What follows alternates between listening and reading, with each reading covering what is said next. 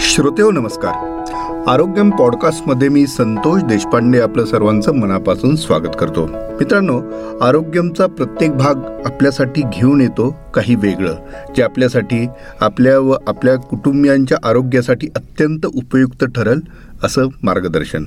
आणि त्यासाठी अनेक नामांकित तज्ज्ञ आपल्या या व्यासपीठावरती येतात आणि माझ्या संवेदच्या संवादातून एरवी किचकट किंवा गुंतागुंतीच्या विषयांवरती किंवा गुंतागुंतीचे विषय सहज सोप्या भाषेत उलगडून दाखवतात.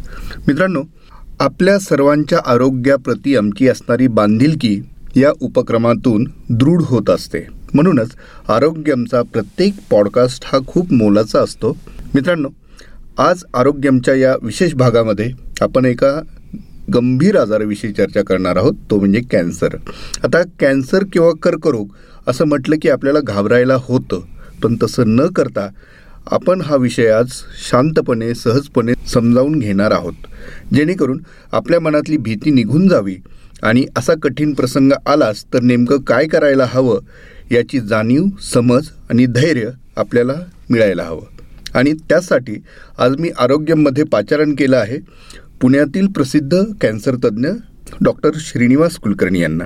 डॉक्टर कुलकर्णी हे सह्याद्री हॉस्पिटल येथे मेडिकल ऑन्कोलॉजिस्ट म्हणून कार्यरत आहेत. या क्षेत्रात सरांचा प्रदीर्घ अनुभव आहे. विविध प्रकारच्या कॅन्सरचे निदान आणि त्यांवरील उपचार यात त्यांचा हातखंड आहे. तेव्हा चला तर मग जाणून घेऊया कॅन्सरविषयी नेमकी माहिती जी आपल्याला ठाऊक असायलाच हवी. विशेषतः कॅन्सरची चाहूल लागल्यानंतर काय पावलं उचलली जायला हवीत याविषयी. डॉक्टर कुलकर्णी सर आपलं आरोग्यमध्ये खूप खूप स्वागत. नमस्कार. पॉडकास्ट सुरू करतानाच म्हणजे जेव्हा तुमची ओळख करून मी देत होतो तेव्हा एक शब्द मी वापरला तो म्हणजे मेडिकल ऑन्कोलॉजी. आता मेडिकल ऑन्कोलॉजी म्हणजे नेमकं काय या प्रश्नाने आज आपण आपल्या संवादाची सुरुवात करूया. अगदी बरोबर. सर्वप्रथम मी आपले आभार मानतो की तुम्ही मला इथे बोलवून कॅन्सर या विषयावरती बोलण्याची संधी दिली. मेडिकल ऑन्कोलॉजी हा अतिशय चांगला प्रश्न आहे की मेडिकल ऑन्कोलॉजी म्हणजे काय? जेव्हा कुणीही सामान्यपणे कॅन्सर तज्ज्ञ असा शब्द उच्चारतं तर त्या कॅन्सर तज्ज्ञ या शब्दामागे मूळत दोन व्यक्ती कार्यरत असतात. पहिली व्यक्ती असते ती म्हणजे सर्जन आणि दुसरी व्यक्ती असते ती म्हणजे फिजिशियन आणि येस कॅन्सरचं कॅन्सरचे उपचार करताना अजून एक व्यक्ती त्यामध्ये इन्वॉल्ड असते त्याला आपण म्हणतो की रेडिएशन ऑन्कोलॉजिस्ट तर ह्या तीन गोष्टी काय आहेत हे आपण पाहूयात. कुठल्याही कॅन्सरचा उपचार किंवा कॅन्सरची ट्रीटमेंट जेव्हा सर्जनद्वारे केली जाते तर त्या सर्जनला आपण म्हणतो की ऑन्कोसर्जन म्हणजे सर्जिकल ऑन्कोलॉजिस्ट आता मी आहे मेडिकल ऑन्कोलॉजिस्ट म्हणजे काय? आय एम अ ऑन्कोफिजिशियन म्हणजे मी कॅन्सर फिजिशियन या नात्यानं ट्रीट करतो. म्हणजे काय? तर कॅन्सर औषधांनी ट्रीट जो माणूस करतो त्याला आपण म्हणतो कॅन्सर फिजिशियन किंवा ऑन्कोफिजिशियन मग ती औषधं कुठल्याही प्रकारची असू देत.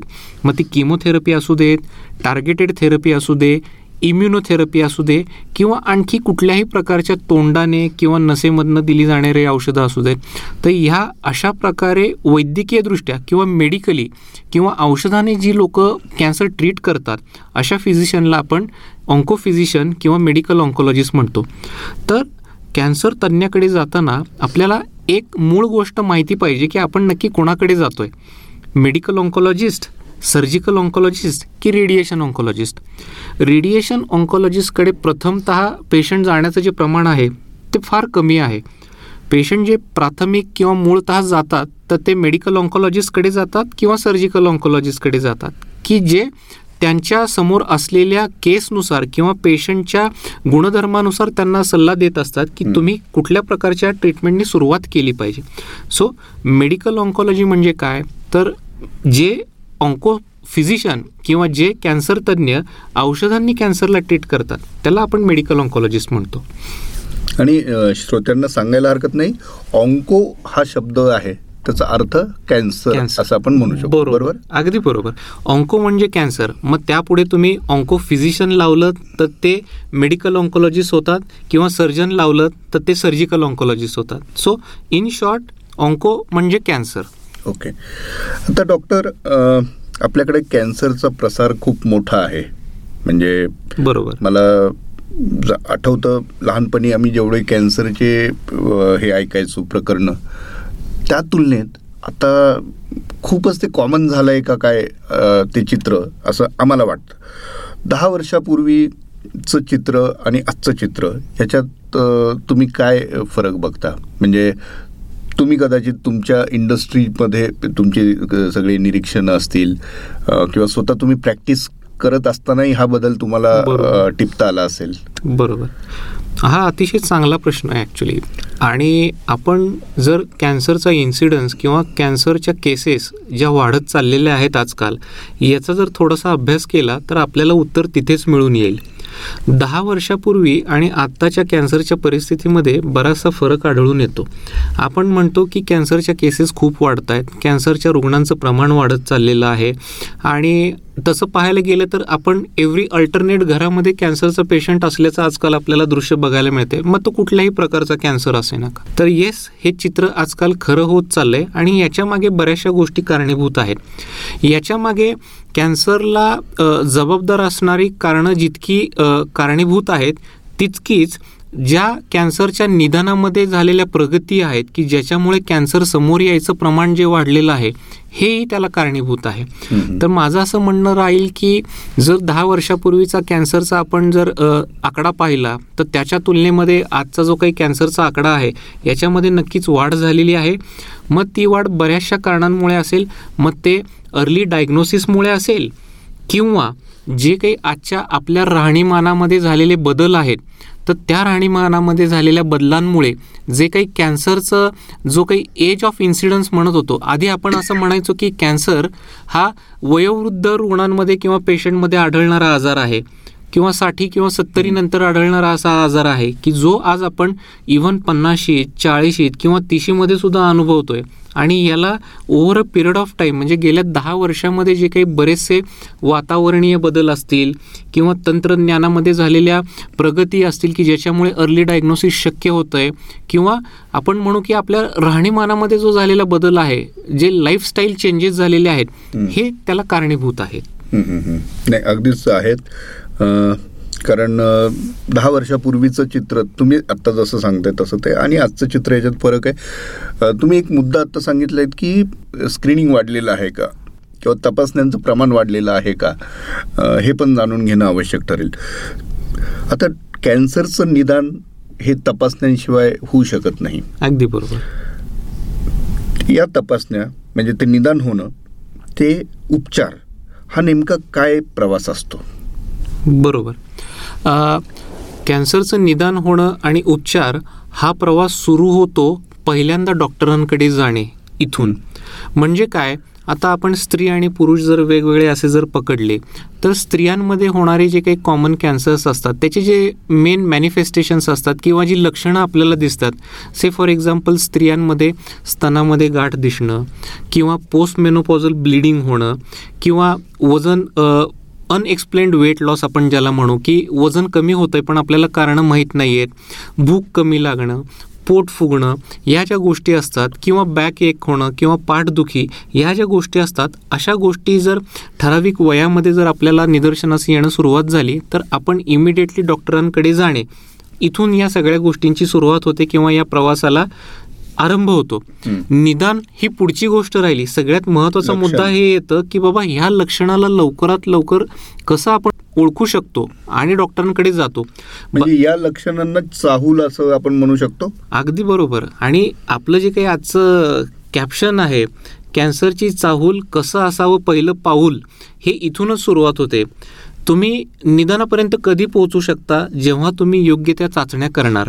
आणि योग्य त्या चाचण्या तुम्ही कधी करू शकता जेव्हा तुम्हाला डॉक्टर मार्गदर्शन करतील तेव्हा आणि त्यासाठी सगळ्यात पहिला महत्त्वाचा मुद्दा हा येतो की तुम्ही डॉक्टरांकडे किती लवकर जाता? बऱ्याच वेळेला आपल्या भारतीय रुग्णांमध्ये असं पाहायला मिळतं की आपण बरेचसे जी काही लक्षणं असतात ती थोडंफार इनिशियल स्टेजमध्ये याच्यामुळे असेल किंवा त्याच्यामुळं असेल असं म्हणून आपण टाळतो किंवा दुर्लक्ष करतो. पण जेव्हा तो त्रास कमी होत नाही जेव्हा तो त्रास वाढतो तेव्हाच आपण डॉक्टरांकडे येतो. सो बेसिकली अशा प्रकारे कुठल्याही प्रकारचा त्रास स्त्रियांमध्ये मी जसं तुम्हाला सांगितलं त्याचप्रमाणे पुरुषांमध्ये काही काही लक्षणं अशी असतात की बाबा जे कॅन्सर असू शकतात हे तुम्हाला सांगत असतात की बाबा जा तुम्ही डॉक्टरांकडे इथे काहीतरी दडलेलं आहे की which you need to explore म्हणजे तुम्हाला त्याचा शोध लावणं गरजेचं आहे. म्हणजे काय? पुरुषांमध्ये सुद्धा छातीमध्ये गाठ होऊ शकते. कमी न होणारा खोकला खोकल्यामध्ये थुंकीमध्ये रक्त पडणे वजन कमी होणे भूक कमी लागणे किंवा पोटामध्ये दुखणे कंबर दुखणे या गोष्टीसुद्धा पुरुषांमध्ये कॅन्सरची लक्षणं असू शकतात. सगळ्यात महत्त्वाचं कारण असं असतं आपल्याकडे ताप. आपण ताप जेव्हा येतो तेव्हा आपण कुठल्या तरी आपल्या फिजिशियनकडे किंवा प्रॅक्टिशनरकडे जाऊन त्याची ट्रीटमेंट घेतो. पण तो ताप जेव्हा ट्रीटमेंट घेऊनही कमी होत नाही तेव्हा मात्र आपण कुठल्या तरी चांगल्या तज्ज्ञाकडे गेलं पाहिजे. आणि हा ताप कमी का होत नाही आहे या संदर्भात थोडीशी मीमांसा करणं गरजेचं असतं. म्हणजे डॉक्टरांकडे योग्य वेळेत पोहोचणे हा बेसिकली सगळ्यात महत्त्वाचा मुद्दा असतो निदानापर्यंत पोहोचण्यासाठी. जेव्हा डॉक्टरांकडे तुम्ही जाता तुमच्या लक्षणांद्वारे डॉक्टर कुठून आलेला असू शकतो हा आजार आणि हा कशामुळे आलेला असू शकतो आणि पुढे कसं जायचं? या संदर्भात जे काही आराखडा असतो तुमच्या संदर्भातला ते चॉकआउट करत असतात ते प्लॅन करत असतात. मग से फॉर एक्झाम्पल मी एक उदाहरण असं देतो की एक कुणीतरी पंचेचाळीस वर्षाचे एक गृहस्थ आहेत. स्मोकिंग आहे टोबॅको आहे किंवा तंबाखू खाणं आहे. अशा पेशंटमध्ये जर महिना दोन महिना किंवा तीन महिने झाले खोकला आहे आणि तो कमी होत नाही आहे तर त्यांनी नक्कीच डॉक्टरांकडे जाऊन त्या खोकल्यामागे काय कारण आहे हे शोधणं फार गरजेचं आहे.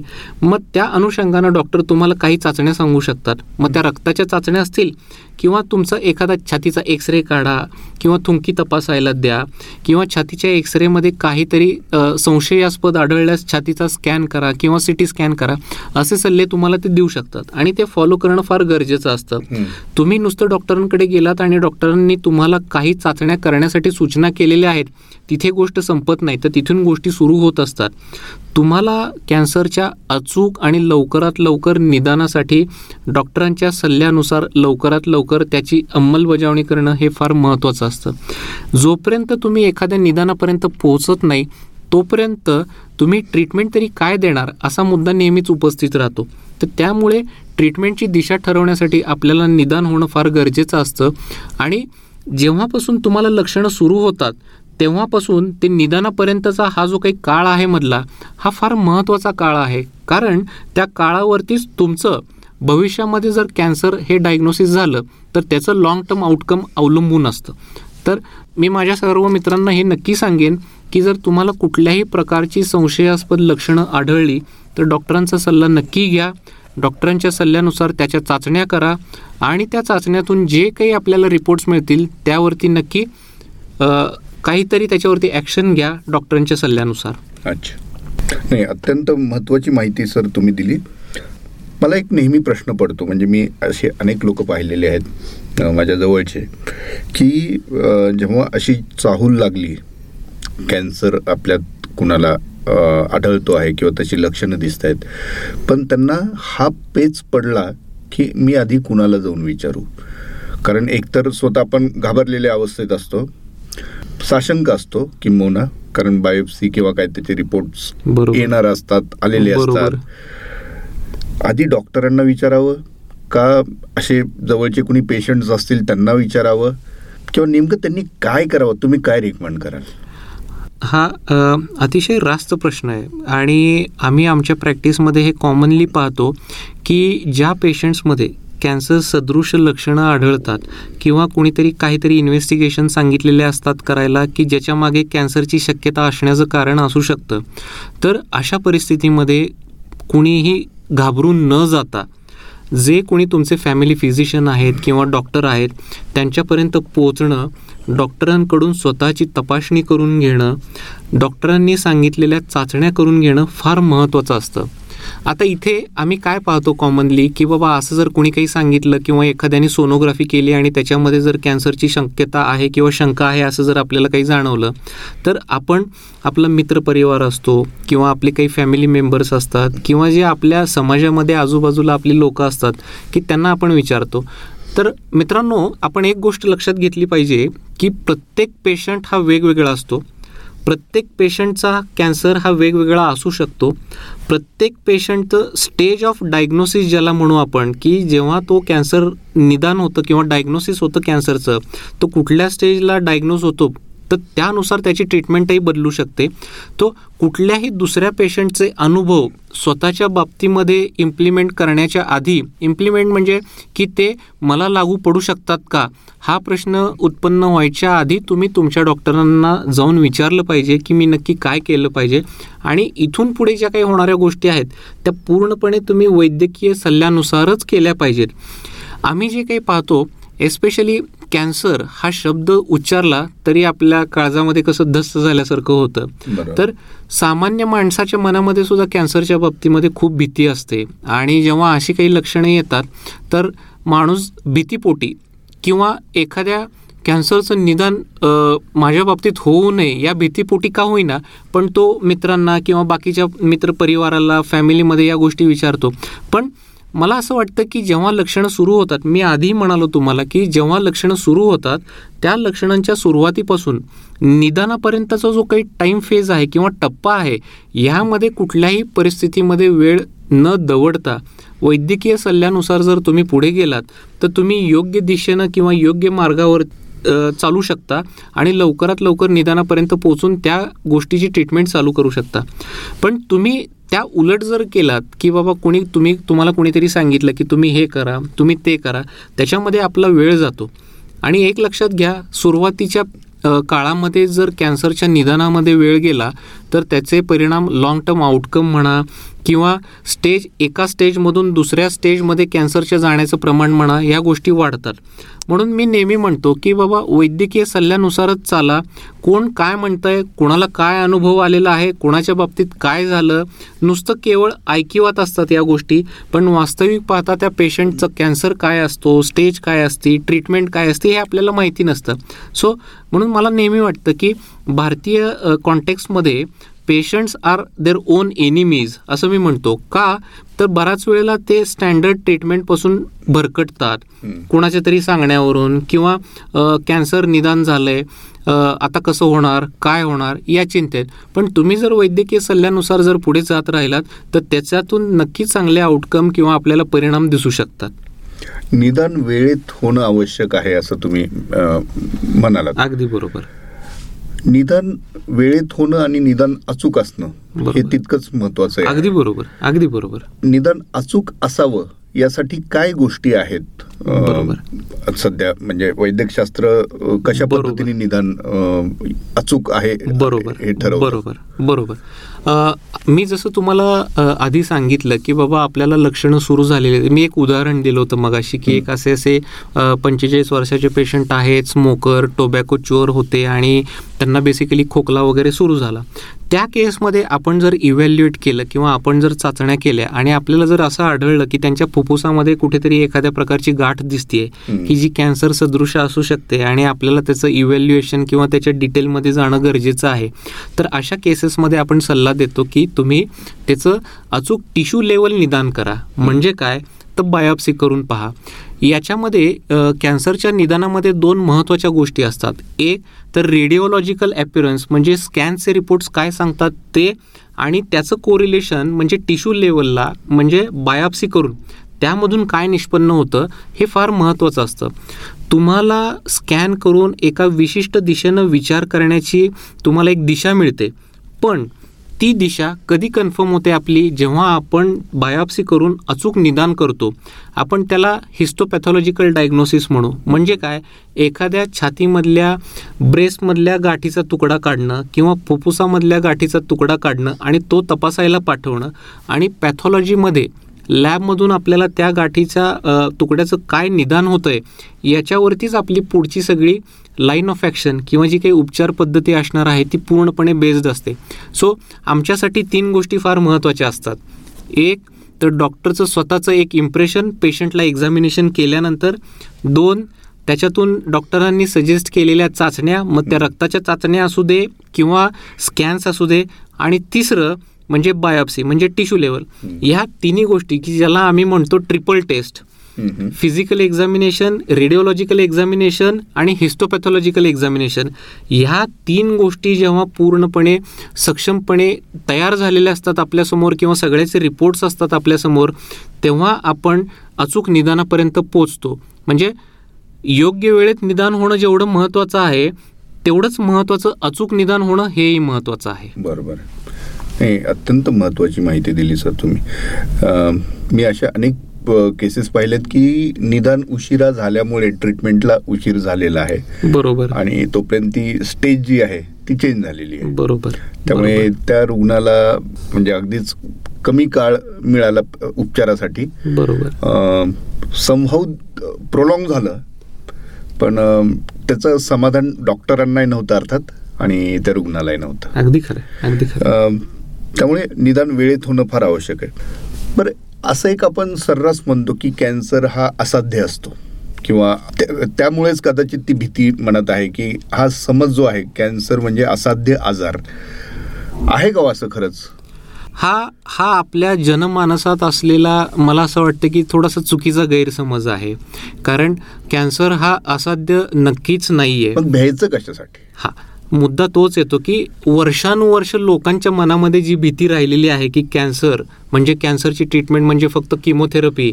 आणि त्यांनी ऐकलेले अनुभवलेले त्याचे जे काही साईड इफेक्ट्स असतात मग ते उलटी मळमळ केस जाणं अंग काळं पडणं वगैरे अशा बऱ्याचशा गोष्टी आपल्या लोकांनी ऐकलेल्या असतात ही जी काही वर्षानुवर्ष लोकांच्या मनामध्ये भीती तयार झालेली आहे त्याच्यामुळे बेसिकली लोक घाबरतात पण मी इथे आवर्जून सांगू इच्छितो की गेल्या काही वर्षांमध्ये किंवा गेल्या दशकामध्ये ही जी काही कॅन्सरची जी काही ट्रीटमेंट आहे किंवा उपचार पद्धती आहे ही पूर्णपणे बदललेली आहे. आणि आपण हळूहळू किमोथेरपीच्या बरोबरच. कॅन्सरच्या ज्या काही ट्रीटमेंट बाकीच्या उपचार पद्धती आहेत त्या अवलंबायला लागलेलो आहे. आणि त्यामुळे जी काही साईड इफेक्ट्स होतात कॅन्सरच्या उपचारांमधून ते आपण कमी करण्यात यश मिळवलेलं आहे. तर मला असं वाटतं की जेव्हा कधीही अशा प्रकारच्या साईन्स किंवा सिमटम्सनी पेशंट्स प्रेझेंट होतात तर त्यांनी पूर्णपणे अचूक आणि योग्य वेळेत निदान करून पुढे जाणं फार गरजेचं आहे. आणि आता तुम्ही ज्या गोष्टी मेन्शन केल्यात की दुष्परिणाम घाबरवतात खरं तर. बरोबर किंवा बरोबर. त्या संदर्भात असलेली जी काही माहिती आहे आपली खरी खोटी अपुरी. पण ती ऐकूनच आपण थोडंसं घाबरून जातो. बरोबर. आणि नुसतंच रुग्ण नाही रुग्णाचे नातेवाईकही तितकेच ते घाबरलेले असतात. बरोबर बरोबर. आणि कॅन्सर झाला म्हणजे जणू काही आता आपला अंत. जवळ आलाय. अशी एक भावना किंवा दडपण किंवा भीती. बरोबर. पण मी असे अनेक कॅन्सर पेशंट्स पाहिलेले आहेत की ज्यांनी धैर्याने ह्या सगळ्या गोष्टीला पुढे. गेले आणि. ते आज ठणठणीत आहेत. बरोबर बरोबर. त्यामुळे त्यात कितपत तथ्य आहे तर हे मी माझ्या डोळ्यांनी पाहिलेलं आहे. दोन्ही दोन्ही केसेस आहेत. हो. मला इथं एक प्रश्न विचारायचा आहे की कॅन्सरची चाहूल लागल्यानंतर जसं मगाशी तुम्ही सांगितलं तयारी काय काय करावी डॉक्टरांना भेटावं हे करावं ते करावं. आणि जेव्हा निदान होतं त्यानंतर काय करावं? बरोबर. आता तिथेच आणखी एक शब्द जो खूपच आता रूढ झालेला आहे तो म्हणजे सेकंड ओपिनियन बरोबर. सेकंड ओपिनियन किती महत्वाचं असतं ते घेतलं जावं का? आणि घेतलं गेलं तर कुणाकडनं घेतलं जावं? अगदी बरोबर. फार महत्त्वाचा प्रश्न आहे हा. तुम्ही जर पाहिलं तर सेकंड ओपिनियनचं हे जे काही प्रस्थ आहे हे ऑन्कोलॉजी किंवा कॅन्सरच्या क्षेत्रामध्ये खूप जास्त आहे. कारण भीती. त्याच्यामागे कारण आहे भीती. सपोज एखाद्या माणसाला आपण म्हणतो की हार्ट अटॅक आला. तर जेव्हा हार्ट अटॅक येतो तर तिथे कोणी सेकंड ओपिनियन घेत बसत नाही. तिथे इमिडिएटली ट्रीटमेंट करण्याची गरज असते. पण कॅन्सरमध्ये सेकंड ओपिनियन घेणं येस मी म्हणेन गरजेचं आहे. कारण एक लक्षात घ्या we all are working for the patients. आपण सगळेजण पेशंटसाठी कामं करत असतो किंवा पेशंटच्या हेल्थ संदर्भात आपण थोडेसे कॉन्शियस असतो. तर इथे सेकंड ओपिनियन घेणं मी म्हणतो की चांगलं नेहमी असतं. जर whenever you are in doubt जेव्हा मनामध्ये शंका असेल तर नक्की सेकंड ओपिनियन घ्यावं. त्यांनी होतं काय? त्यांनी दोन गोष्टी होतात. एक तर आधीच्या डॉक्टरांनी जे काही स्टँडर्ड लाईन ऑफ ट्रीटमेंट सांगितलेली असते तर ती ट्रीटमेंट जर दुसऱ्या डॉक्टरांकडून एन्डॉर्स झाली तर त्याचा अर्थ हा आहे की बाबा patient must follow those orders. पेशंटनी त्या गोष्टी फॉलो करणं फार गरजेचं आहे. आणि दुसरी गोष्ट सेकंड ओपिनियन घेण्यामागं अजून एक असं असतं की आपल्याला दुसऱ्या डॉक्टरांची सुद्धा वे ऑफ थिंकिंग किंवा पेशंट मॅनेज करण्याची जी काही पद्धत आहे किंवा त्यांचं जे काही विचारसरणी आहे अशा प्रकारच्या केसेस संदर्भात तेही लक्षात घेतं. तर मी असं म्हणतो की इनव्हेरिएबली घ्यावा असं नाही पण पेशंट घेतात. तो सेकंड ओपिनियन घेतात. आणि मी नेहमी म्हणतो की whenever you have doubt तुम्हाला जर शंका असेल तर तुम्ही सेकंड ओपिनियन नक्की घ्या. त्याचा पेशंटला झाला तर फायदाच होतो. सेकंड ओपिनियन घेतल्यानंतर बरं आपण फक्त सेकंड ओपिनियनचीच गोष्ट करतोय. There is something called as third opinion fourth opinion also हो. होतं काय? एक लक्षात घ्या. सेकंड ओपिनियनपर्यंत गोष्टी जेव्हा मर्यादित असतात तोपर्यंत गोष्टी आटोक्यात असतात. तुम्ही थर्ड ओपिनियन फोर्थ ओपिनियन घेत राहता. यांनी काय होतं? तुमच्या मनामध्ये द्विधा मनस्थिती तयार होते ॲक्च्युली मनाची की बाबा जर तुम्हाला दोन तीन ठिकाणावरनं वेगवेगळी मतं मिळाली तर काय करायचं समजत नाही किंवा त्यामध्ये किंबहुना वेळ पण निघून जातो. तर मला असं म्हणायचं आहे की अशा प्रकारे जेव्हा काही परिस्थितींमध्ये बरं प्रत्येक पेशंटमध्येच सेकंड ओपिनियन घ्यायची गरज असते का? असंही नाही. बरेचसे पेशंट जे असतात मी तर म्हणेन जवळजवळ साठ सत्तर ते पंच्याहत्तर टक्के पेशंटमध्ये गोष्टी क्लिअर कट असतात. आणि कॅन्सरच्या रुग्णांची जी काही उपचार पद्धती आहे we call it as standard universal standard असं नाही आहे की बाबा मला असं वाटतंय म्हणून मी असं ट्रीट करणार किंवा त्यांना असं वाटतंय म्हणून ते तसं ट्रीट करतील. वर्ल्ड वाईड कॅन्सर पेशंटच्या ट्रीटमेंटचे गाईडलाईन्स असतात. तर त्या गाईडलाईन्स पूर्ण जगभर फॉलो केल्या जातात की ज्या आम्हीही फॉलो करतो. तर जवळजवळ सत्तर ते पंच्याहत्तर टक्के केसेसमध्ये सेकंड ओपिनियनची गरज पडत नाही. पण जिथे आम्हाला स्वतःला वाटतं की बाबा इथे सेकंड ओपिनियन तुम्ही घेऊ शकता तर आम्ही स्वतः पेशंटला एनकरेज करतो की तुम्ही सेकंड ओपिनियन घ्या. मग ते हिस्टोपॅथॉलॉजी डायग्नोसिसवरती असू दे किंवा उपचार पद्धतींवरती असू दे किंवा आणखी पेशंटच्या काही शंका असतील कॅन्सर संदर्भात किंवा उपचारासंदर्भात तर त्याच्यावरती सेकंड ओपिनियन असू दे. सो मी असं म्हणेन की कॅन्सरच्या उपचारामध्ये सेकंड ओपिनियन घ्यावे का? येस जरूर घ्यावे. जिथे गरज पडेल जिथे शंका आहे तिथे चांगल्या किंवा हायर सेंटरमधून सेकंड ओपिनियन जरूर घ्या. पण सेकंड ओपिनियनचं थर्ड ओपिनियन फोर्थ ओपिनियन जेव्हा होतं तेव्हा मात्र आपल्या मनाची जी काही आपण म्हणू की कन्फ्युजनल स्टेट म्हणजे आपण आपलं कन्फ्युजन होतं मनाची द्विधा स्थिती होते आणि त्यामध्ये वेळ जातो. वेळ गेल्यानं प्रामुख्यानं काय होतं हे आपण ऑलरेडी याच्यावरती चर्चा केलेली आहे. तर अशा गोष्टींमध्ये वेळ न दवडता फर्स्ट ओपिनियन सेकंड ओपिनियन झाल्यानंतर दोन्ही डॉक्टरांशी तुमच्या शंकांबद्दल सविस्तर बोलणे आणि त्यातून तुमच्या मनातल्या ज्या काही उपचारासंदर्भातील किंवा साईड इफेक्ट संदर्भातील किंवा त्याच्या परिणामांविषयी ज्या काही शंका असतील त्या पूर्णपणे क्लिअर करून लवकरात लवकर ट्रीटमेंट सुरू करणे. हे हे हे फार महत्त्वाचं असतं. बरोबर.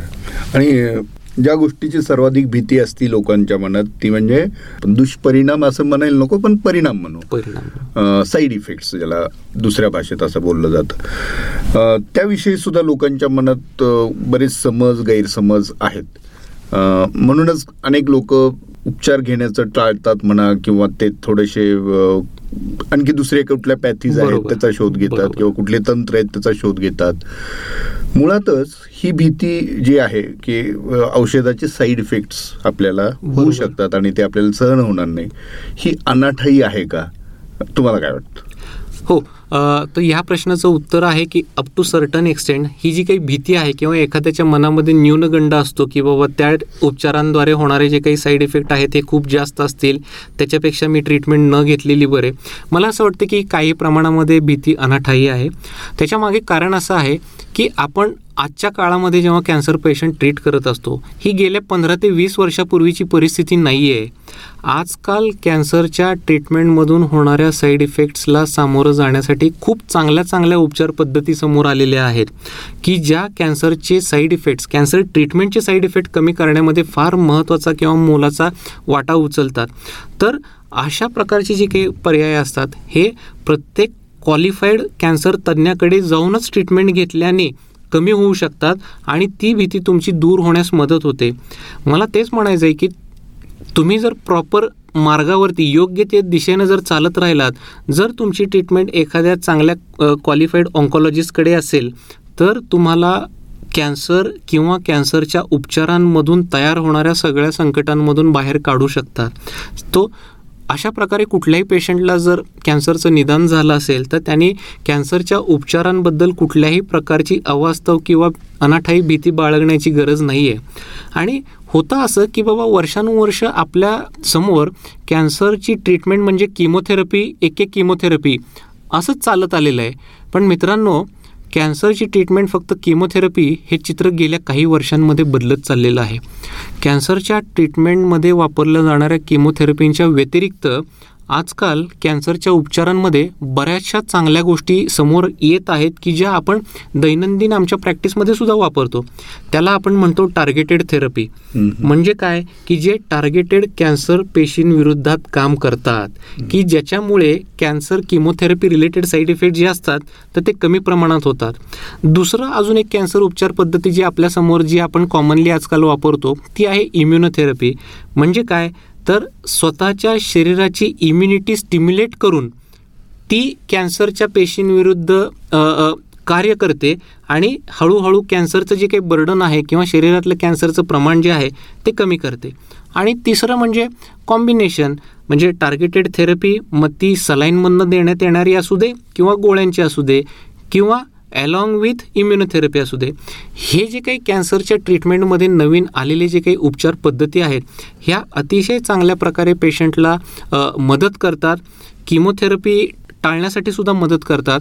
आणि राहिला प्रश्न टू समअप किंवा शेवटचे सारांशच सांगायचं झाला तर कॅन्सर किमोथेरपीमधून उद्भवणाऱ्या साईड इफेक्ट्सला ट्रीट करण्यासाठी आजकाल खूप चांगली औषधं अवेलेबल आहेत.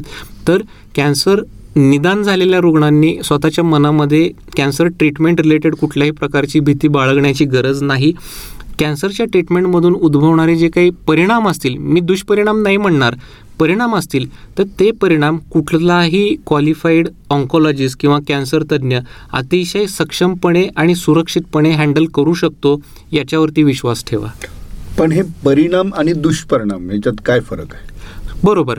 परिणाम आणि दुष्परिणाम ह्याच्यामध्ये फरक असा आहे की दुर्दैवानं आपल्यासमोर सगळ्यात पहिल्यांदा दुष्परिणाम येतात. एक लक्षात घ्या दुष्परिणाम म्हणजे काय? तर साईड इफेक्ट्स आणि किमोथेरपी असेल किंवा बाकीचे जे काही तुम्ही कुठल्या उपचार पद्धती असतील त्या वापरत असाल तर त्याचे दुष्परिणाम इमिडिएटली समोर का येतात? कारण ती तुम्हाला इमिडिएटली मिळालेली असते. आणि परिणाम तुम्हाला कधी कळतात? की जेव्हा तुम्ही ट्रीटमेंटनंतर साईड इफेक्टवरती मात करून सुद्धा तुम्ही ती ट्रीटमेंट चालू ठेवता आणि जेव्हा तुम्ही डॉक्टरांच्या सल्ल्यानुसार दोन महिन्यानंतर तीन महिन्यानंतर जेव्हा तुम्हाला स्कॅन करायला सांगण्यात येतं आणि जेव्हा तुम्ही स्कॅन करता किंवा कुठलीही रिअसेसमेंटची चाचणी करता आणि त्याच्यामध्ये तुम्हाला जेव्हा कळतं की तुमच्या शरीरातलं कॅन्सरचं प्रमाण कमी होतं आहे तर ते परिणाम असतात. तर मला असं वाटतं की मी जसं म्हणालो की दुष्परिणाम ट्रीट करण्यासाठी खूप चांगल्या उपचार पद्धती आपल्यासमोर येत आहेत. तर दुष्परिणाम ही एक पायरी आहे जी तुम्ही इझिली क्रॉस करू शकता. आजकाल जी काही चांगले उपचार अवेलेबल आहेत त्याने की ते तुम्हाला तुमच्या चांगल्या परिणामापर्यंत पोचवायला मदत करतं. एक प्रश्न मला नेहमी पडतो. प्रत्येक व्यक्तीची प्रकृती वेगळी असते. बरोबर. बरोबर आहे. म्हणजे त्याचं अॅनाटॉमी वेगळी असते त्याचे काय जसं आपल्याकडे म्हणतात ना कुणाची प्रकृतीच वेगळी असते. म्हणजे कुणाला वात असतो आयुर्वेदाच्या भाषेत सांगायचं वात पित्त हे सगळे आहेत. प्रत्येकाचं फिजिक वेगळं असतं प्रत्येकाच्या ह्या गोष्टी वेगळ्या. मग कॅन्सर सारख्या आजारात स्टँडर्ड उपचार प्रत्येकावरती चालतात का? बरोबर. अग अगदी चांगला प्रश्न विचारला. एक लक्षात घ्या उपचार हे उपचार असतात. स्टँडर्ड हे सगळीकडे स्टँडर्ड असतात.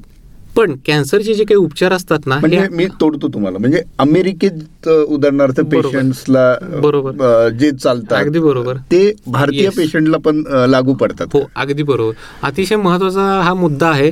मी म्हणालो ना तसं की उपचार उपचार असतात आणि स्टँडर्ड स्टँडर्ड असतात. तर अमेरिकेमध्ये वापरली जाणारी औषधं आणि आपल्याकडे वापरली जाणारी औषधं किंवा जो काही स्टँडर्ड प्रोटोकॉल असतो की बाबा समजा स्तनाचा कर्करोग आहे आणि त्याला एक्स नावाची किमोथेरपी आपल्याला द्यायची आहे. तर जी अमेरिकेमध्ये वापरली जाते तीच आपल्याकडे सुद्धा वापरली जाते. फरक एवढाच असतो की जो डोस अमेरिकेमध्ये वापरला जातो तो डोस आपण आपल्या पेशंटच्या प्रकृतीनुसार कमी जास्त करत असतो. म्हणजे काय? प्रत्येक वेळी जेव्हा पेशंट ट्रीटमेंटसाठी येत असतो तर त्या पेशंटचा डोस त्याच्या उंचीवरती आणि वजनावरती अवलंबून असतो. तर त्यामुळे तुमच्या पहिल्या आणि दुसऱ्या डोसमध्ये सुद्धा थोड्याफार प्रमाणामध्ये डोसचा फरक पडू शकतो. म्हणजे तिथे कस्टमायझेशन होतं. ऍब्सोल्युटली सो नाऊ डेज आपण असं म्हणतो की कॅन्सरची जी ट्रीटमेंट आहे we do individualize therapy what you can call it as tailor made हा म्हणजे सपोज मला जर एखादी ट्रीटमेंट लागू पडत असेल तर तीच माझ्या शेजारच्याला लागू पडते असं नाही. तर हे जे काही ट्रीटमेंटच्या डोसमध्ये किंवा औषधांमध्ये असणारे बदल आहेत हे आपण त्या त्या दिवशी करत असतो जेव्हा पेशंट आपल्याकडे ट्रीटमेंटसाठी घेत असतो. दुसरी गोष्ट मला इथे थोडासा आउट ऑफ द वे जाऊन एक मुद्दा उपस्थित करायचा आहे. कॅन्सरचे जे काही प्रोटोकॉल्स असतात किंवा जे काही किमोथेरपीचे म्हणा किंवा वेगवेगळ्या उपचारांचे जे प्रोटोकॉल्स असतात हे आपण कॉमनली पाहतो की जे आंतरराष्ट्रीय स्तरावरती ज्या काही स्टडीज झालेल्या असतात त्याच्यातून बनलेले असतात. म्हणजे मेजॉरिटी आपण म्हणू की पाश्चात्य देशामध्ये या सगळ्या गोष्टी किंवा प्रयोग म्हणा किंवा स्टडीज म्हणा अभ्यास झालेले असतात. मग त्या आपल्या पॉप्युलेशनला किंवा भारतामधल्या लोकसंख्येवरती ते काम करतील का? त्याचे चांगले किंवा वाईट परिणाम होतील का? हा सुद्धा एक मुद्दा असतो. कारण ते जेव्हा अभ्यास करत असतात तेव्हा त्यांची जी काही पॉप्युलेशन असते स्टडी पॉप्युलेशन असते म्हणा किंवा ते ज्यांच्यावर हो. सॅम्पल साईज सॅम्पल साईज म्हणण्यापेक्षा पाश्चात्य लोकांची जी काही बॉडी बॉडीचं जे स्ट्रक्चर आहे किंवा. कॉम्पोजिशन आहे ते आपल्या एशियन पॉप्युलेशन म्हणा किंवा इंडियन पॉप्युलेशनपेक्षा थोडंसं वेगळं असतं. म्हणूनच ते ती औषध औषधं सेम राहतात पण ते जे काही डोस कमी जास्त करतो ते आपण आपल्या पेशंटच्या तब्येतीनुसार पेशंटच्या राहणीमानानुसार पेशंटच्या वजनानुसार पेशंटच्या उंचीनुसार कमी जास्त करत असतो हे पहा पेशंटची उंची तर बदलत नाही आयुष्यभरामध्ये बदलतं ते वजन बदलतं. आणि हे जे काही असतं वजन आणि उंची हे दोन पॅरामीटर आपल्या शरीराचे असे आहेत की जे आम्ही एखाद्या पेशंटसाठी किमोथेरपीचा म्हणा किंवा टार्गेटेड थेरपीचा म्हणा किंवा इम्युनोथेरपीचा डोस ठरवण्यासाठी वापरतो. तो स्टँडर्ड औषधं स्टँडर्ड असतात प्रोटोकॉल प्रोटोकॉल स्टँडर्ड असतात फक्त जे डोसेस असतात ते आम्ही दरवेळेस फक्त कमी जास्त करत असतो. तुम्ही डोस देता. बरोबर थोडक्यात. नाही खूप छान माहिती दिली सर तुम्ही. इथेच एक मला प्रश्न आणखी एक पडला होता की मला जेव्हा चाहूल लागते की मला कदाचित लक्षणं आढळत आहेत बरं का आणि त्यानंतर पुढची गोष्ट येते निदानाची.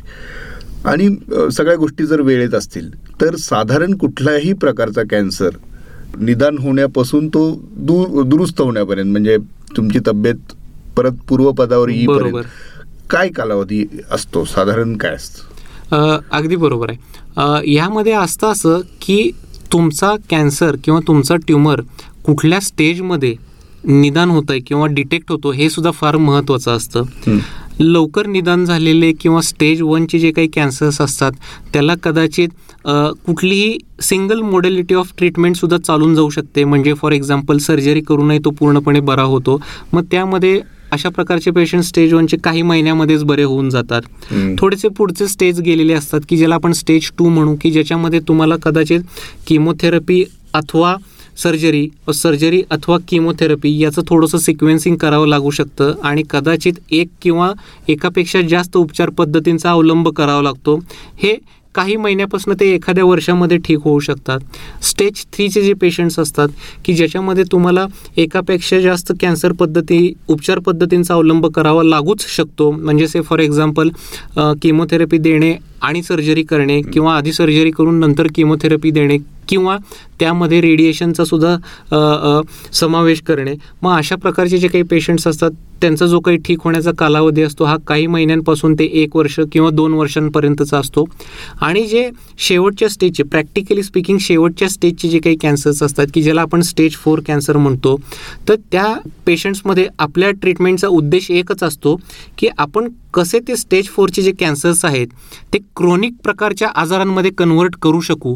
म्हणजे काय? मला काय म्हणायचं आहे की स्टेज फोर प्रकारच्या कॅन्सरमध्ये आपण पेशंटला पूर्णपणे बरा कर करण्याकडे आपला कल नसतो. तर तिथे आपला मेन कल एकच असतो की आजाराला नियंत्रणात कसं लवकरात लवकर आणता येईल. आणि एकदा का नियंत्रणात तुम्ही आजार आणला तर ते नियंत्रणातच राहिलेल्या गोष्टी तुम्ही किती लाँग ड्युरेशनसाठी किंवा दीर्घ काळासाठी मेंटेन करू शकता हे आपण पाहतो.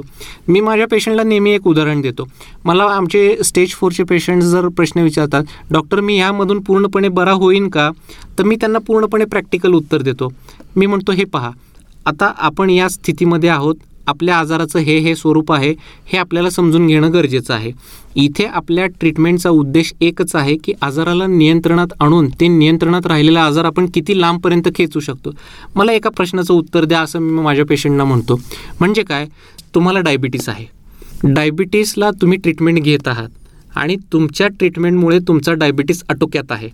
याचा अर्थ असा आहे का की डायबिटीस नियंत्रणात आहे माझा म्हणून मी ट्रीटमेंट बंद करणार? बिलकुल नाही. माझा नियंत्रणात असलेला डायबिटीस हा मी घेत असलेल्या ट्रीटमेंटमुळे आहे हे मला लक्षात घेणं गरजेचं आहे. त्याचप्रमाणे माझा जो काही स्टेज फोरचा कॅन्सर आहे की जो मी घेत असलेल्या ट्रीटमेंटमुळे नियंत्रणात राहू शकतो तरी ते माझ्यासाठी चालण्यासारखं आहे. ही जी काही मानसिक स्थिती आहे किंवा हा जो काही पॉझिटिव्ह ॲटिट्यूड आहे हा पेशंटनं बाळगणं फार गरजेचं आहे. कारण युजली स्टेज फोर कॅन्सरची ट्रीटमेंट बरेच महिने किंवा काही वर्ष चालू शकते. तर आपण जर ढोबळ मानाने पाहिलं तर जो काही तुमच्या उपचारांचा कालावधी आहे इट टोटली डिपेंड्स ऑन की तुम्ही कुठल्या स्टेजमध्ये निदान होतं तुमचं किंवा डिटेक्शन होतं. आणि त्यानुसार आपण पुढची ट्रीटमेंट प्लॅन करत असतो. मग ती ट्रीटमेंट काही महिन्यांसाठी राहू शकते एका वर्षासाठी किंवा काही वर्षांसाठी सुद्धा राहू शकते. प्रत्येक कॅन्सरला काही ना काही कारण असतं नाही का? बरोबर. ते जेव्हा त्याचं निदान होतं की तुम्हाला हा हा कॅन्सर आहे. त्याच्या मागं काहीतरी कारण असतात. बरोबर. मग पण असंही काही गोष्टी असतात का? म्हणजे त्या रुग्णाचं काहीही चूक नाही मात्र. त्याला त्या आजाराला सामोरं जावं लागणार आहे. बरोबर. विशेषतः माझा रोग आहे अनुवंशिकतेकडं. बरोबर. असं काही असतं का? अतिशय योग्य प्रश्न आहे.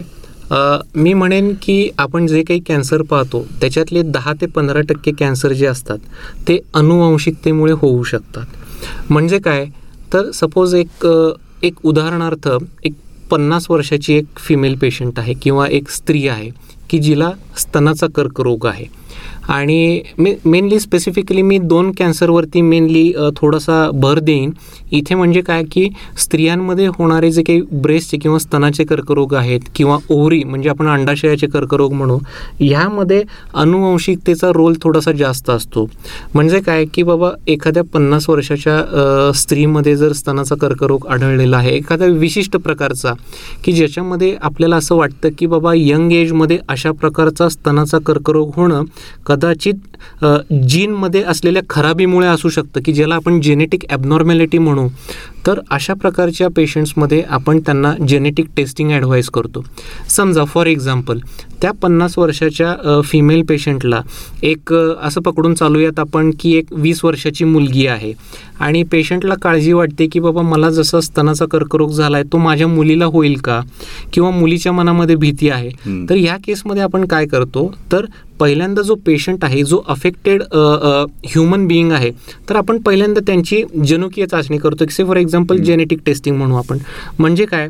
से फॉर एक्झाम्पल ब्रेस्टच्या पेशंटमध्ये जे काही कॉमनली टेस्टेड जीन्स असतात किंवा जनुक म्हणतो आपण त्याला त्याला आपण म्हणतो B R C A B R C A one आणि B R C A two तर ह्या ज जीन्सचं आपण टेस्टिंग करतो अफेक्टेड पेशंटमध्ये आणि त्यांच्यामध्ये जर ती जीन खराब आढळली त्या जीनमध्ये काही खराबी आढळली किंवा आपण त्याला म्हणतो की काही म्युटेशन्स आढळले. तरच आपण त्यांच्या मुलांमध्ये किंवा मुलींमध्ये ती चाचणी करतो. ती जी स्पेसिफिक खराबी आढळलेली आहे ती स्पेसिफिक ॲबनॉर्मॅलिटी आपण मुलांमध्ये किंवा मुलींमध्ये तपासतो. जर पेशंटमध्येच कुठल्याही प्रकारची जेनेटिक ॲबनॉर्मॅलिटी आढळली नाही तर दुसऱ्या प्रकारे मुलांना त्या पेशंटच्या मुलांना किंवा मुलींना घाबरण्याची गरज नसते. बऱ्याच वेळेला आमच्यासमोर पेशंट येतात की आ, आ, मला माझी जेनेटिक टेस्टिंग करायचं आहे कारण माझ्या मावशीमध्ये किंवा माझ्या आईमध्ये ती टेस्ट होती. आम्ही म्हणतो की युजली करू नका. जर पेशंटमध्ये जर जेनेटिक ॲबनॉर्मॅलिटी जर आढळली तरच आपण त्यांच्या मुलांची किंवा मुलींची टेस्ट करतो. जर पेशंटमध्ये अशा प्रकारचा कुठलाही जेनेटिक ॲबनॉर्मॅलिटी किंवा कुठलाही त्रास नसेल तर युजली आपण त्यांचे जे काही मुलं किंवा मुली आहेत त्यांची टेस्ट करत नाही. तर दहा ते पंधरा टक्के कॅन्सर्स अशा प्रकारचे ब्रेस्ट म्हणा किंवा अंडाशयाचे म्हणा अनुवंशिक असू शकतात. त्याच्या विरुद्ध जर तुम्ही पाहिलं की एखादा मगाशी आपण एक उदाहरण घेतलं की बाबा पंचेचाळीस वर्षाचा पेशंट आहे आणि स्मोकिंग आहे आणि लंग कॅन्सर झालेला आहे अशा प्रकारच्या पेशंट्समध्ये अनुवंशिकता त्याचं प्रमाण खूप कमी असतं. कारण त्या पेशंटचा मुलगा किंवा मुलगी may not be a smoker आणि त्या पेशंटमध्ये smoking being a risk factor की ज्याच्यामुळे कॅन्सर झालेला असतो आणि तो अनुवंशिक असू शकणार नाही तर असे काही स्पेसिफिक कॅन्सर्स असतात की जे फॉर एक्झाम्पल ब्रेस्ट आहे ओव्हेरियन कॅन्सर्स आहेत किंवा स्वादुपिंडाचे कॅन्सर म्हणतो आपण पॅनक्रियाचे कॅन्सर म्हणतो पुरुषांमध्ये प्रोस्टेट नावाची ग्रंथी असते ते कॅन्सर म्हणतो आपण. किंवा काही पेशंट्समध्ये आतड्यांच्या कॅन्सरची अनुवंशिकता असते की बाबा एकाच घरामधले वडिलांना असतो त्यांच्या भावाला असतो मग मला व्हायची शक्यता आहे का?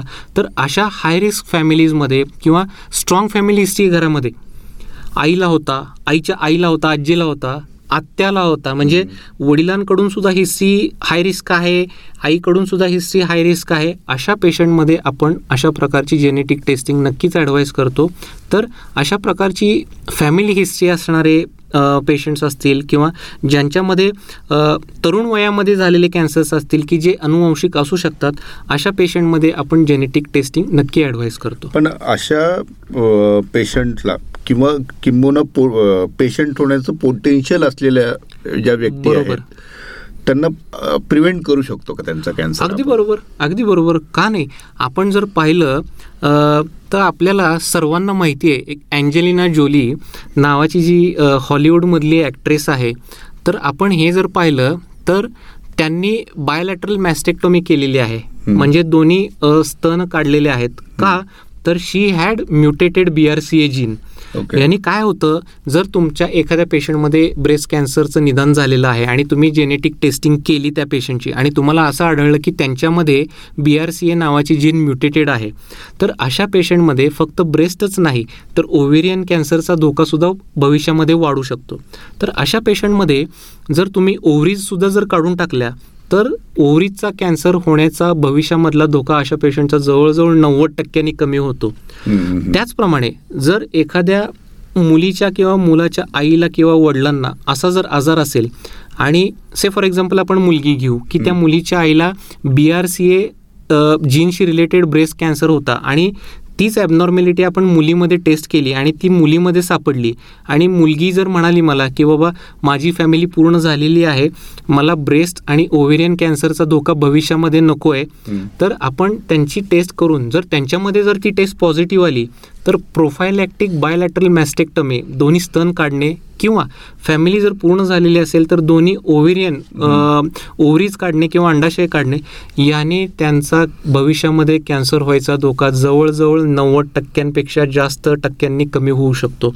येस प्रोफायलॅक्टिक सर्जरी हा जो कन्सेप्ट आजकाल रूढ होत चालला आहे तो याच गोष्टीमुळे आहे.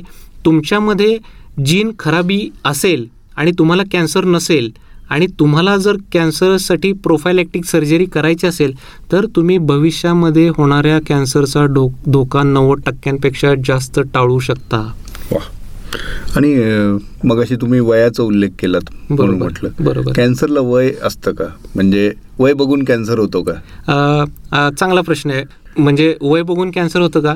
प्रेमाला वय नसतं तसं कॅन्सरलाही वय नाही आहे तर काय झालेलं आहे बेसिकली गेल्या काही वर्षांमध्ये जे काही बदल होत चाललेले आहेत राहणीमानामुळे म्हणा किंवा वातावरणीय बदल म्हणा किंवा लाईफस्टाईलमुळे म्हणा खाण्यापिण्याच्या पद्धती असतील किंवा वेस्टर्नायझेशन ज्याला म्हणू आपण तर ह्या सगळ्या गोष्टींमुळे कॅन्सरचं जे इन्सिडन्सचा जो काही एज ग्रुप आहे जो पन्नाशी साठीमध्ये होता तो हळूहळू कमी होऊन प पन्नाशी चाळीशी तीशीत आलेला आहे. आपण कॉमनली आजूबाजूला पाहतो की बाबा आजकाल तरुण वयोगटामध्ये सुद्धा हार्ट अटॅक येण्याचं प्रमाण वाढलं आहे त्याच प्रकारे तरुण वयामध्ये सुद्धा कॅन्सरचं प्रमाण आजकाल वाढलेलं आहे आणि जे रिस्क फॅक्टर आपण पाहिले जे चर्चा केली तर ते सगळे रिस्क फॅक्टर किंवा धोक्याचे कारणीभूत जे काही फॅक्टर्स आहेत हे त्याला कारणीभूत आहेत इन्क्लुडिंग थोड्याफार प्रमाणामध्ये अनुवांशिकता. अच्छा. नाही शेवटच्या टप्प्यात आता आपण बोलतो आहोत. कुतूहल म्हणून एक प्रश्न विचारतो. सर्वाधिक आढळला जाणारा पुरुषांमधला कॅन्सर कुठला? स्त्रियांमधला कुठला? अगदी खरं आहे सो दोन हजार वीस म्हणजे दोन हजार वीसमध्ये एक ग्लोबोकॅन म्हणून संस्था आहे. त्याला आपण म्हणतो ग्लोबल कॅन्सर ऑब्झर्वेटरी तर मी जगामध्ये काय आढळतं याच्यापेक्षा जास्त भारतामध्ये कुठला कॅन्सर कॉमन आहे याच्यावरती जास्त मी भर देईन. तर as per Globocan twenty twenty data म्हणजे दोन हजार वीसच्या सर्वेक्षणानुसार भारतामध्ये पुरुषांमध्ये सगळ्यात जास्त आढळणारा कॅन्सर जो आहे त्याला आपण म्हणतो तोंडाचा कॅन्सर की जो म्हणू आपण cancer of lip and oral cavity की जो आपल्या भारतामध्ये असलेल्या जे काही तंबाखू खाण्याचं प्रमाण किंवा टोबॅको अँड रिलेटेड प्रोडक्ट खायचं प्रमाण मग ते कंबस्टिबल फॉर्ममध्ये असू दे किंवा नॉन कंबस्टिबल फॉर्ममध्ये असू दे ह्यामुळे भारतीय पुरुषांमध्ये सगळ्यात कॉमनली आढळणारा आजार आहे तो म्हणजे तोंडाचा कॅन्सर जर आपण स्त्रियांमध्ये पाहिलं तर ग्लोबोकॅन वीस या सर्वेक्षणाच्या माहितीच्या आधारे भारतामध्ये सगळ्यात जास्त कॉमनली स्त्रियांमध्ये आढळणारा कॅन्सर आहे तो म्हणजे स्तनाचा कर्करोग. आणि ह्या स्तनाच्या कर्करोगाचं जे काही इन्सिडन्स आहे किंवा जे काही आपण नंबर बघतोय तो गेल्या काही वर्षामध्ये आपल्याला वाढता आलेख दिसून येतो. याच्यामागे बऱ्याचशा गोष्टी असू शकतात. अच्छा. आणि सर्वात दुर्मिळ कुठले आहेत? सो दुर्मिळ असं सांगणं थोडंसं अवघड आहे कारण आपण जेव्हा रेअरली आपल्याला आढळून येतो असा काही असं रेअरली म्हणजे आम्ही त्याला कॉमनली आमच्या भाषेमध्ये जर सांगायचं झालं तर आम्ही त्याला सी यू पी एस म्हणतो. म्हणजे काय? Carcinoma of unknown primary site म्हणजे काय? की तुम्हाला बरेच तुम्ही इन्व्हेस्टिगेट करताय. एक महिना झालं दोन महिना झालं सगळ्या चाचण्या करून झाल्यात पण तुम्हाला हेही कळालेलं नाही की तो कॅन्सर आलाय कुठून. तर आम्ही त्याला म्हणतो सी यू पी एस म्हणजे cancer of unknown primary site की जो सगळ्यात कमी आम्हाला पाहायला मिळतो. कारण आजकाल अवेलेबल असलेल्या ज्या काही डायग्नोस्टिक म्हणा किंवा पॅथॉलॉजिकल टेक्नॉलॉजीज आहेत त्याच्यामधून आपल्याला जवळपास सर्व कॅन्सरचं निदान होतं. पण एक पाच ते दहा टक्के कॅन्सर असे असतात की जे या सी यू पी एस कॅटेगरीमध्ये जातात की जे तुम्हाला प्रायमरी साईट म्हणजे कुठून येतोय हेच कळत नाही. आणि मला असं वाटतं की ते सी यू पी एस कॅटेगरीमध्ये असणारे जे कॅन्सर आहेत ते सगळ्यात दुर्मिळ असतात आणि ते उपचार करण्यासाठी सुद्धा थोडेसे अवघड असतात. ओके. वा. डॉक्टर हे खूप छान माहिती दिली आपला संवाद खूप रंगला. आणि निश्चितच म्हणजे आपण पॉडकास्टला सुरुवात केली तेव्हाचा कॅन्सर माझ्या मनातला किंवा कॅन्सर म्हटल्यानंतर जे काही विचार इमिजिएट आपल्या मनात येत होते तो आणि आता सगळा संवाद झाल्यानंतर कॅन्सर म्हटलं की ती जी पूर्वीची भीती होती ती आता निश्चित सगळ्यांच्या मनातली कमी झालेली असेल याची मला खात्री आहे. आता फक्त एक शेवटचा प्रश्न विचारतो आणि आपली रजा घेतो सर्वांची. तुम्ही सर्वांशी डॉक्टर म्हणून तर सगळ्यांशी तुमचा संपर्क येतोच. पण एक ऑन्कोलॉजिस्ट म्हणून सुद्धा तुम्हाला उपचार द्यावे लागतात सगळ्या गोष्टी कराव्या लागतात. एका ऑन्कोलॉजिस्टला डॉक्टर म्हणून काम करत असतानाच समुपदेशकही फावं लागत असेल. बरोबर. तसं असणं किती आवश्यक असतं. आणि त्याचे काय फायदे होतात रुग्णाला? करेक्ट प्रत्येक डॉक्टरला फक्त कॅन्सर तज्ज्ञच मी नाही म्हणणार प्रत्येक डॉक्टर हा चांगला समुपदेशक असलाच पाहिजे. कारण एक लक्षात घ्या पेशंट तुमच्याकडे येतात त्यांना काही ना काहीतरी त्रास असतो काही ना काहीतरी प्रकारची भीती मनामध्ये असते आणि ती भीती किंवा उपचाराशी रिलेटेड जे काही त्रास असतात त्याबद्दलची भीती हे दूर करण्याची जबाबदारी सर्वस्वी ॲज अ डॉक्टर म्हणून तुमच्यावरतीच असते. आणि ह्या सगळ्यामध्ये सगळ्यात महत्त्वाचा मुद्दा किंवा महत्त्वाचा रोल कुठला कुठली गोष्ट जर प्ले करत असेल तर ते आहे समुपदेशन. ज्याला आपण काउन्सिलिंग म्हणतो. फार महत्त्वाचं असतं. म्हणजे हे counselling right from the diagnosis म्हणजे निदानापासून ट्रीटमेंटपर्यंत आणि एक लक्षात घ्या कॅन्सर किंवा कॅन्सरची ट्रीटमेंट ही काही हिट अँड रन अशा प्रकारची ट्रीटमेंट नसते. अशा प्रकारच्या उपचार घेतलेल्या पेशंटच्या भविष्यातल्या आयुष्यावरती सुद्धा त्याचा परिणाम होत असतो. तर इथे तुम्ही एक लक्षात घ्या तुम्ही कॅन्सर ट्रीट करत नसता. इथे तुम्ही पेशंट आणि एक ह्युमन बॉडी म्हणजे एक माणूस ट्रीट करत असता हे आपण विसरता कामा नये. बऱ्याच वेळेला काय होतं की मेडिकल ऑन्कॉलॉजिस्ट म्हटलं की किमोथेरपी देणं टार्गेटेड थेरपी देणं किंवा इम्युनोथेरपी देणं ह्या सगळ्या गोष्टी आमच्यासाठी टेक्निकल इश्यूज आहेत. आमच्या आमच्यासाठी ह्या तांत्रिक बाबी आहेत. पण आम्ही मोर ओवर या सगळ्यांच्या पुढे जाऊन आम्ही सुद्धा एक माणूस आहोत आणि आम्ही ज्याला ट्रीट करतोय तो सुद्धा एक माणूस आहे हे आम्ही विसरून आम्हाला चालत नाही. कारण शेवटी कसं असतं आम्ही किमोथेरपी किंवा कुठल्याही प्रकारची कॅन्सरची ट्रीटमेंट देत असतो तर ह्या सगळ्या प्रकारच्या ट्रीटमेंटचे काही ना काहीतरी परिणाम होत असतात. मग ते परिणाम तात्पुरते असतात किंवा पुढं जाऊन त्यांच्या आयुष्यावरती सुद्धा त्याचा परिणाम होत असतो. तर ह्या सगळ्या प्रक्रियेमध्ये तुमचं पेशंटशी होणारं वारंवार जे काही संभाषण आहे किंवा कम्युनिकेशन आहे किंवा तुम्ही पेशंटला समुपदेशन कशा प्रकारे करता ह्या सगळ्या गोष्टी फार महत्त्वाच्या आहेत. तुम्ही व्यवस्थितपणे समुपदेशन करून पेशंटच्या मनामधली भीती जर काढायचा प्रयत्न केला तर तो पेशंट तुम्हाला नक्कीच आत्मविश्वासानं ट्रीटमेंटमध्ये सहकार्य करतो आणि पूर्णपणे ट्रीटमेंट करून त्यामधून पेशंटला बरं व्हायचं सुद्धा जे काही चान्सेस असतात किंवा संधी असते ती पण वाढते. तर तुमच्या प्रश्नाचं उत्तर जर एका एका वाक्यामध्ये द्यायचं झालं तर फक्त ऑन्कॉलॉजिस्ट नाही तर सर्व प्रकारचे डॉक्टर किंवा सगळे डॉक्टर चांगले समुपदेशक पाहिजेतच. वा. आरोग्यवरती आपल्या सर्व श्रोत्यांना संबोधित केलं. तुमचं खूप खूप आभार. धन्यवाद. प्रत्येक विषयावरती स्वतंत्र पॉडकास्ट होऊ शकेल इतकं त्याचं गांभीर्य आहे.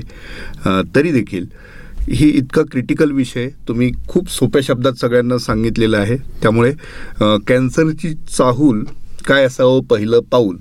हा आपला उपक्रम आजचा जो होता किंवा हा जो विषय आपण हाती घेतलेला आहे. बरोबर.